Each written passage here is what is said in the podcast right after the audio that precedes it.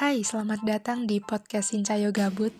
Podcast ini ke depannya bakal ngebahas tentang keseharianku dan mungkin beberapa curhatan-curhatan ringan sih.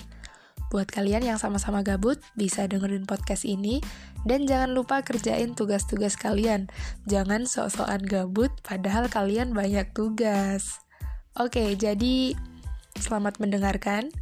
Enjoy this podcast.